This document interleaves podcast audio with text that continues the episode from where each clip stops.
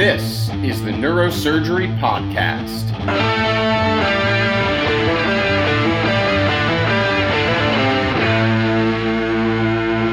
Welcome back to the Neurosurgery Podcast. Here we are in fabulous Las Vegas, recording in person at the Spine Summit, our favorite meeting every year, with a returning champion, uh, one of our earliest guests who was with us at the uh, big marathon rollout of the podcast we did way back in 2019 in San Francisco. We're joined, of course, by Dr. Dan Resnick.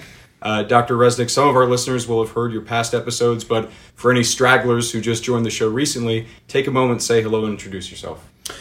Well, hello, I'm Dan Resnick. I'm a uh, professor of neurosurgery at the University of Wisconsin. I've been involved in the spine section and the CNS and NASS for many years and uh, got my start doing guidelines. So, most, most of what I do uh, these days is really commenting on the literature and the quality thereof and um, uh, trying to help the societies develop reasonable policies with regard to various procedures and technologies that as, they, as they become available.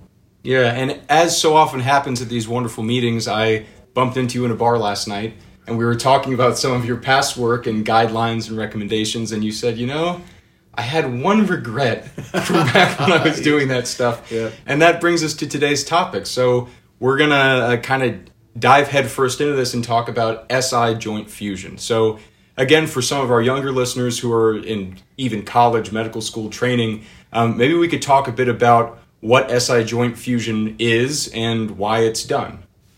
Well, SI fusion is currently being popularized as a minimally, invasive procedure where uh, implants are placed across the SI joint from a lateral approach. And this can be done with a variety, variety of techniques. There's now robotic techniques that are that are pretty slick uh, for these things, as well as using image guidance uh, uh, to, to do it, uh, or traditionally using fluoroscopy.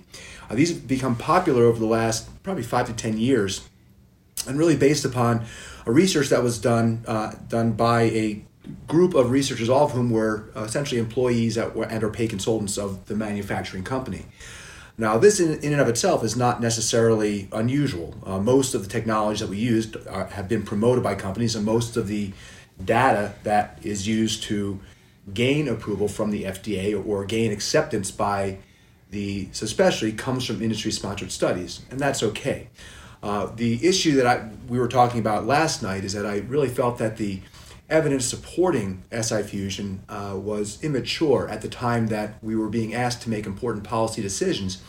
And this is a common thing that happens in organized neurosurgery and organized spine surgery, uh, particularly the large membership, organizations, the CNS, the AANS, the North American Spine Society, feel that um, among their charges is to advocate for their members who are doing uh, various procedures. And so, if, if, a number of their members are doing a, a, procedure and they bring it to the attention of the executive committee of, of that organization, the executive committee feels an obligation to look into this and try to help the members in terms of basically doing some downfield blocking in um, creating policies and procedures to aid in reimbursement, to aid mm-hmm. in um, uh, the allow in, in defining the professional scope of who can do the procedure, th- those types of issues. Yeah.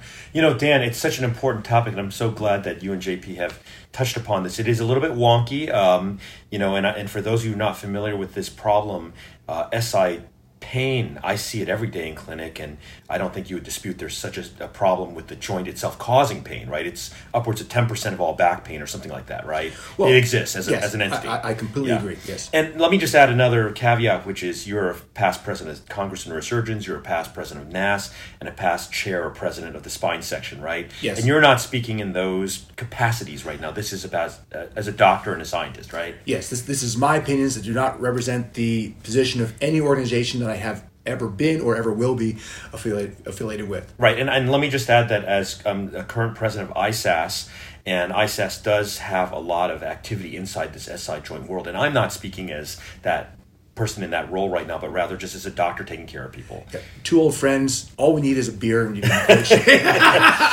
let me ask you about this because I, I, I did a debate against David Polly, who I love, mm-hmm. and we've had him on the podcast. And I calculated that in my career, I've seen something like. Um, 4,000 cases of SI joint pain, just statistically, right? Which is pretty reasonable. Some of them my post-op patients, some de novo, some pre-op, right? Yes. And I believe as an entity, but yet I've fused none of them. And and my my allegation was if there are that many people, and I see my patients over and over again, that weren't getting better with conservative treatments, meaning non-operative therapy, that they would have gone to someone else or something, right? Like I sent them for injections, I sent them for therapy, ablations. So, what's your take on this? You think is it a self-limited problem, or is it these people are leaving my practice because they hate me now? Like, what what do you think's happening? Well, I, I, I do think that pain from the SI joint is a real thing. Uh, and I've, we've all seen patients who come in and point right at the SI joint and say it hurts right here. So I mean that's absolutely true. And I'm not really here to say whether or not SI fusion is a good or a bad thing. My my my, my bone to pick is that decisions made um, at the top level of our, of our societies in order to support the um, promotion of this uh, were made based upon shoddy data uh, and, and, and premature data. And this is not the first time we've done this. If this, was the, if this was the first time we've done this, you know, okay, our bad, sorry. But we've done this so many times. You know, I'm, I'm old enough to remember cage rage, you know, back in the late 90s, early 2000s. I, was, I, I participated in cage rage, you know, back then. But we saw this again with the um, uh, the trans S1 screw. We saw this again with the, the Coflex device. X-Stop, we see X Stop. Yeah. I mean, we see this over and over and over again. And we've talked about Scott's parabola in, in the past, where you mm. know, you know, first there's some animal studies which are exciting, and then it's used as sort of an experimental thing, and then a, a couple early adopters start doing it, and then everybody does it, and then ten years later you got all these devices on the shelf gathering dust, and we tell stories about the old day, good old days, and we did all these cowboy things to patients. But the problem is, is that patients get hurt when you do these things. Yeah. You know, there are complications associated with things, there are costs associated with these things. Um, and we, we, were just talking about a few minutes ago uh, about how, how sometimes the performance of, the, of this uh, procedure can actually seem to increase pain in, in certain in certain patients. It makes it makes it very difficult to, to, to do. So, if we're going, if we're as spine experts going to come down on the side of recommending for or against a particular procedure, it would seem that we would want to rely on some relatively robust information to do that. Yeah. And the, the problem is is that we're, we're sort of caught in a catch 22. The only people who are going to do expensive randomized controlled studies to evaluate the efficacy of new technology are the developers of the technology. Hmm. So we have to assume that there's, there's, there's, there's going to be a bias in every single study that's, that's presented. And that's true, whether or not, whether or not that's um, we're talking about SI fusion, but whether or not that's BMP, whether or not that's uh, cervical disc arthroplasty, there, there's going to be a bias, okay? And that's fine you have to assume that bias, and then you have to look at the study design uh, to see whether or not there were any efforts made to try to mitigate that bias. For example, blinding of patients and assessors is a very important thing in terms of mitigating bias. Um, the the identity of the team. Did, did, did the company hire the, the group from Yale, Yoda, to run the, the project for them? Did they hire an independent group to, or do they run it through their own employees and consultants and, and that type of stuff. And the other thing I think we need, I think we need some time to reflect, and I think we need some time for other people to look into the into into the into into the into the issue. Um, we saw with Cage Rage initially, based upon very flimsy data, case series essentially, um, or or cohort studies, that these procedures were sort of grandfathered in and became very popular procedures. And it wasn't for a few years when independent reports of not so great results came out that the bloom sort of fell off the rose. And the same thing happened with the other procedures we talked about before. Um, I'm talking tomorrow about cervical disc arthroplasty, and the theme is going to be fairly similar as to, as to what we're talking about tonight. But, but in the case of the SI fusion issue, the, the papers that were used to gain the support of the of ISASS, of NASS, of the AANS and CNS were extremely flawed. Uh, there was no blinding.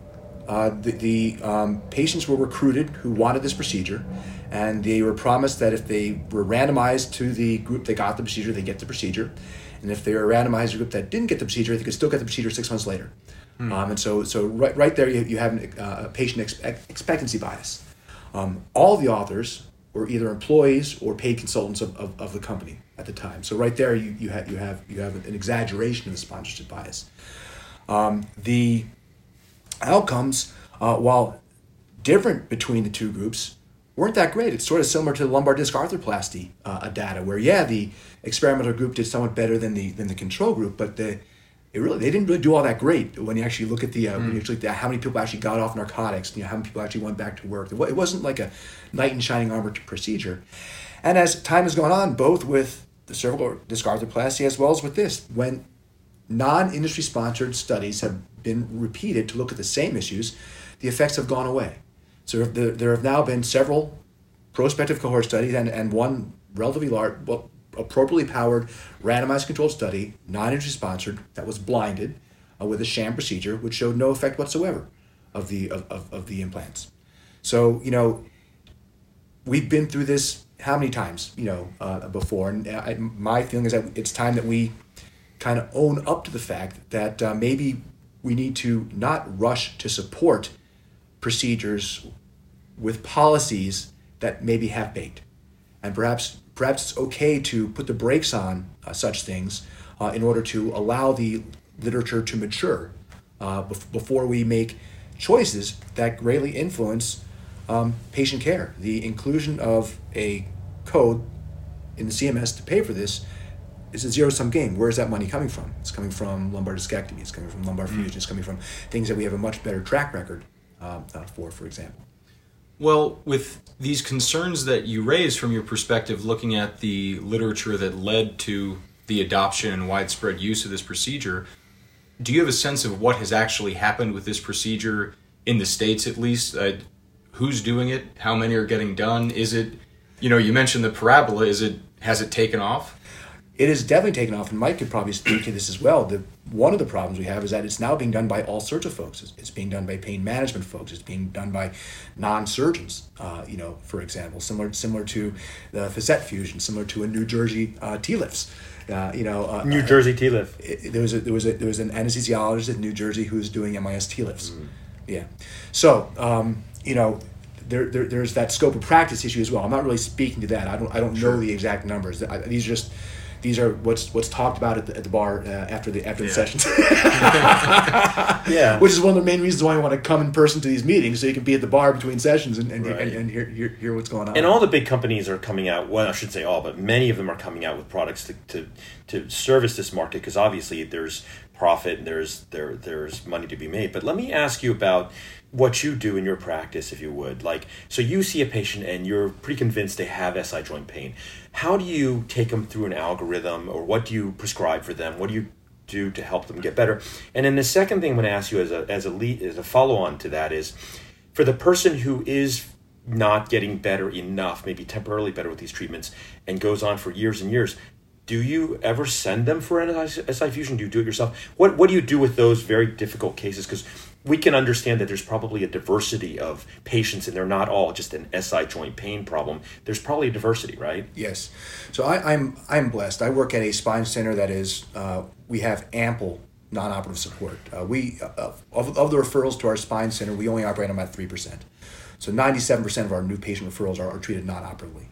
Um, at least that's how it was two years ago, the last time we did the numbers. But the um, I have great partners in physical medicine rehabilitation who run the show for this. And in general, it's a combination of physical therapy, medications, injections, and rhizotomies.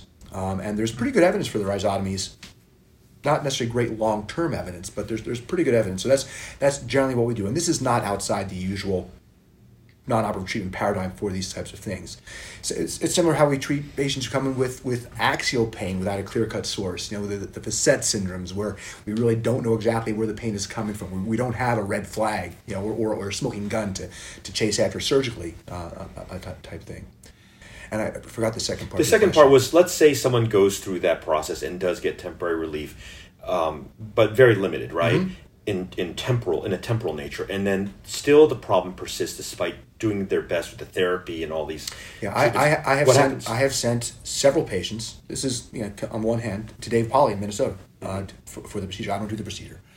Um, I do have two of my ex residents who do a lot of these procedures. Mm. They do them robotically. They do them uh, you know they, very simply. They have you know they're owners of their ASC and they and they you know are, are doing a lot of these things and, and claim uh, great results. Peter Gerszten, who has no conflicts in this, claims great results Mm-hmm. you know uh, from this procedure. So I do believe that there is a population of patients who do benefit, who benefit from this. Um, but as is the case in almost every new technology, these things are being over applied And I'm not saying they don't work. I'm just saying that we don't have great evidence that they work. And in fact, the best evidence we have says they probably don't work all that well. Yeah. Absence of evidence is not evidence of absence, but Correct. you have to acknowledge that right now the evidence isn't there. Right, and, and my the regret that I was expressing last night is you know we sort of took action on the policy side to answer a perceived need that was being driven by the company that funded these studies and was developer, and uh, I, I thought that that was probably premature. And in retrospect, I would have uh, I think I would have better served the spine community by putting the brakes in that process a little bit. Well, so let me ask you with the game as it is now, and we can think about this in the abstract, so a hypothetical scenario. We don't have to think just about SI fusions, but if there is some technology or device or procedure that looking back you think this was adopted too quickly, the cat got out of the bag, is there really any way to put it back in, or do you just let nature run its course and the thing ends up on the shelf like all those others that you talked about? Is there any is there any power that someone in the positions you've had could wield to try and tamp down something? You know, the only thing you could do is wait a couple years and, you- well, first off, it's very difficult to put the toothpaste back in the tube. Right. Right.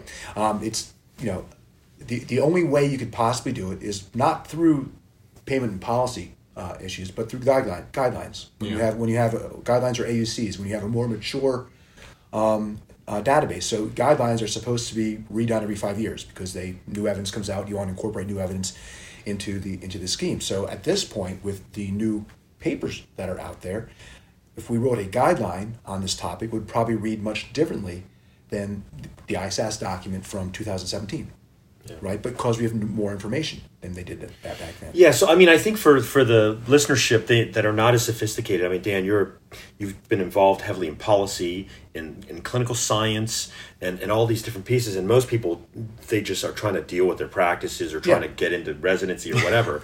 But th- we do walk this thin line, right? Because we as surgeons do believe in providing access. We don't believe in limiting access. But then the problem, of course, is this overuse phenomenon. So we walk this razor's edge, right? Of like people who need the treatments. We all three of us advocate for them as surgeons and that's what we spend most of our time actually doing right in addition to doing surgery but let me ask you about a subset of this has really caught on and see if you have an opinion because i don't yet so um, the de novo or the isolated SI joint pain is one type of problem. The post-operative after fusion SI joint pain is another. And now we have this doing the SI fusion at the same time there's a big deformity, mm. right? So in other words, you're fusing the pelvis anyways, and they a lot of those people do have SI pain for some period afterwards. And this idea of doing the SI joint fusion plus the pelvic screws and, or the sacro sacroiliac screws, and then you know, so I don't want to like use the monikers, but some people call this a bedrock procedure, right? That whole family is really taken off. What is your opinion on that? Well, my opinion on that is that if the use of this technology was limited to that patient population, I'd be a big supporter of this mm-hmm. technology mm-hmm. because, you know, if, if you're doing an S2AR screw, you're already doing it, right? Mm-hmm. And you know, might as well supplement it because they do get pain. I mean, and and in, in if you've ended L5 or at the sacrum, a, a number of your patients are going to, you know, 30, 40% of your T10 or above Yeah. to pelvis fusions are going to develop SI pain that, and, and you get an, you can get an X-ray and see widening of the joint and, and sclerosis of the joint and type of stuff. So, I think I think that indication, in my opinion, is, is probably the most solid indication. I now, now I don't do a lot of deformity surgery. I, I ba- the deformities I do are the ones that I create, uh, by, by, by and large. Spoken like a true spine Yeah, surgeon. I've been around. but I, I have I have seen um, uh, SI, you know, significant SI joint dysfunction that you can demonstrate radiographically. You can you can get an arthrogram and see.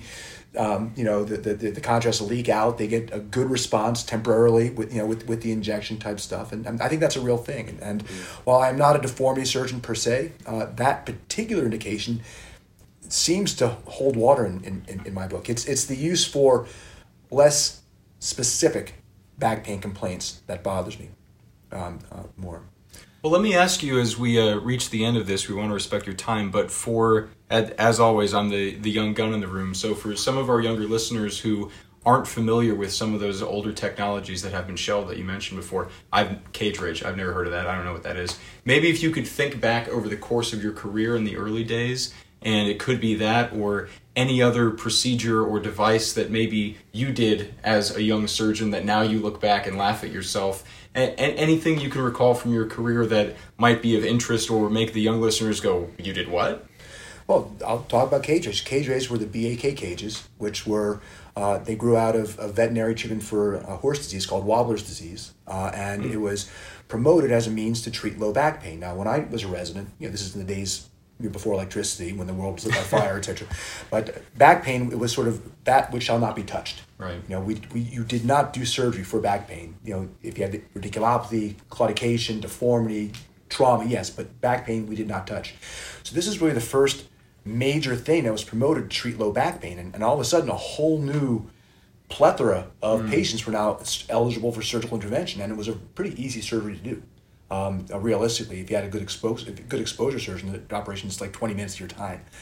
You know, so everyone started doing this, and I started doing this because I was just coming out of practice. I didn't want to be perceived as being incompetent or not up on the latest things. And you feel a lot of pressure when you first come out to show that you can you can walk run with the big boys. You know what I mean? And so I, I didn't want to turn these patients away. So I started doing them, and I started doing them in, with some frequency, probably you know, twelve or fourteen a year, which doesn't sound like a lot, but what what was from compared to zero uh, is a lot. And my patients weren't getting better, and I went to all the courses, and I went and I uh, presented my cases to a very prominent orthopedic surgeon who was at Hopkins at the time, who was one of the pushers of this or of the of this procedure and I said, "Hey, I mean, these are my patients. These are my how come, how come they're not getting better?" He says, "Well, you must be doing something wrong." You know, because eighty seven percent of these patients are getting better, ninety four percent of them are getting you know fused. You know, blah blah blah blah. And then I started cutting down on how much uh, I do did that procedure, and eventually the literature caught up to my experience and reflected my experience much more than than than than, than the than the uh, thing. So that procedure largely went away. Uh, we were doing them from behind, we were doing them from the front, we were doing them all, all, all sorts of ways uh, back there. Now I will I will do a, a back pain operation once every two or three years. And my selection criteria is such that if I would not have that person over to my house for dinner, I'm not going to do the operation on them because they have to be perfect. If they're not perfect, then just just not going there. You know, I want to pull on that thread a little bit because I'm thinking back to your CNS presidency, and uh, I remember you gave your presidential address uh, along with Ed Benzel. He preceded you, I believe. Mm-hmm. Uh, what city was it in? Um, oh, I think we're in San Francisco. San Francisco, yeah. And it was a big meeting. And um, I remember hearing your talk, and I was very conflicted internally about it. Maybe I was a little bit younger too. It was, mm-hmm. it was a number of years ago. It was like almost 10 years ago right? Yeah yeah. Yeah so i was a younger man too. And i remember thinking to myself because you and you and ed had a sim- similar theme right. which was a, it was kind of like about like do the right thing don't do unindicated surgery and all that. And i felt like it was how do we say like a little bit embarrassing in front of our cranial colleagues to suggest that they do the right thing and we don't, right? I didn't mean to do that. I, no, no, I know, I know, I know that was not the intent. Yeah. I was internally conflicted, and yet I felt like you delivered the message in a way that was cogent, and I have not heard that message much lately, by the way, which is interesting. So, if I were to posit a paradigm for you in terms of people are out there trying to figure out indications for a surgery, right? In other words, you see a patient, they come to your clinic, you've never met them before, they've been here once before, and and they're interested in surgery. And I'm going to give you three pillars, and I know they're all important but I want you to kind of rank order them for me. I know it's kind of a long sure, question, yeah. but it's important to me. Let's call pillar one something like severity of symptomatology. In other mm-hmm. words, how much is the patient suffering, whatever that means, right? Understood. Screaming at you, whatever. Let's say the second part is um, diagnostic um, variance control. In other words, this person has a PI-LL mismatch. This person has a big disc herniation, whatever, myelopathy, right? And then a third will be imaging, which is different from the last one because the last one is a is a largely clinical diagnosis supplemented by imaging, right? And the, the last one is the imaging piece, which is, oh, I see this on the MRI or X-ray, right? I know they're all important. They're mm-hmm. all part of our recommend. How do you put those pieces together, and how do you? Because uh, there's got to be sometimes some rank ordering, right? On the on, clear cut cases that don't need surgery, need surgery, that's fine. But there's a lot of cases that you're like, hmm. So, Mike, today we had a nice talk yeah. uh, about the concept of wisdom. Yeah. Uh, for, right from from from from Eric did did a, a, a, a, a, a great job of that, and that's this is you know, you were asking what does the young surgeon do in terms of trying to decide which procedures they're going to do. It's the exact same process we go through when a patient comes in the office and they've got something on their MRI scan, they got some symptoms, but there's red flags and it's not quite matching up, and you have to make an equation in your mind. You know, what is the likelihood that what I do is going to help? Um, in a meaningful way. And, and that relies on all three pillars of what you said. Um, the squirreliest one uh, is the severity uh, issue because there's no cookie cutter. Uh, I, I have a, uh, this past week, I was, uh, nurse came to my, came to my desk in clinic said, uh, Dr. Resnick, there's a woman lying on the floor outside the clinic. it was, a, it was a, a, a very young, very obese woman who was lying supine on the floor, screaming in pain from, you know, uh, she had an L5-S1 disc herniation. Know, yet we've had people walk in with much more horrible looking MRI scans all the time. So yeah, I got some pain con- coming da- coming down the leg. So the, the histrionic factor and, and secondary gain issues can sometimes color that suffering issue. But that's obviously very important because There's literally a boards question. I will say that um, if you have someone that comes into clinic and their ODI is 90, Yeah. they're right, right. They're they're not in your clinic with if it's really 90, right? Right, So exactly. Yeah, so so yeah, the the, the, the, the pain drawings where they've got lightning bolts in different colors Yeah. and circles and arrows and a paragraph on the back of each one explain. Yeah, you know, you, you, you have to separate that. But I, for me, it's when the exam and the symptoms match the imaging. I feel, and if it, that makes me think that there's a high likelihood I can do some good. Without that, it's much more difficult for me to recommend surgery. I do the same thing, just screening patients uh, for the office. You know, you, you look at you look at the records, you look at the films, and it's like, and it shifts. You know, when I was younger, I was much more of the of the of the of the, of the mindset. Well, if I can help, maybe I should give it a try. Um, I've been bludgeoned into the realization that unless I'm really sure I'm going to do well, I'm probably not going to do well. You don't think it's, the right of a patient who, let's say, has a has a forty four percent chance of relief, meaningful relief, that and that's a low number, right? Because most people say the threshold for an ethical surgeon is around 70, 75 at least minimum, right? Um, because we know that cancer doctors and cancer surgeons and uh, cardiologists they have a very low tolerance for intervening if they think they might be able to help, right? Yeah, but they don't do what we do. You know, we we you know. It's, it's funny. I had this exact. And I'm not advocating no, this, no, I'm just asking I- the question, I had this exact conversation. I, I, I practiced in Wisconsin. We're next to Minnesota, and there was a group called Twin Cities Spine, and there Mm-hmm. was a surgeon there who was doing a lot of big fusions for relatively minor findings on MRI Mm-hmm. scans. And we were at a just a regional meeting together, and you know, nice guy, really nice guy. And I, I They usually are. yeah, and I, I, I, I, I asked him. I, I, I said, I said, you know, how do you like? Wh- he- He's, he, how do you justify doing this? He's, he's like, he's like, look, I get about a third of these patients better. no, no. And He said that? Yes, and he was absolutely sincere and saying, see, I, I can get a third of these patients better. That's a miracle. and, you know, and right. that's his win loss matrix. And- Yes, and so, so that's he, right. he, he was, in his mind, the hero for saving these otherwise miserable people. There's a lot of reasons for misery. They don't always appear on an MRI scan. They're not always things we can fix. And so I, I think, you know, one of the things that I've learned over time is that I can't fix stuff I can't see easily. Um, if, if, if, if, it, if, if it's not, if I don't know that I'm going to make you better, I'm very reticent to offer you surgery you know and that's i've gotten pickier and pickier and pickier you know over the years i've also gotten busier and busier and busier you know uh, you know uh, so it's uh it's it's part of it is is growing up. Part of it is being in the same place for a long time. You sort of get referral patterns and, and, and such. And people know that that i'm not the, the referred doctor knows that i'm not going to offer someone surgery and this is a pretty good likelihood they're going to get better.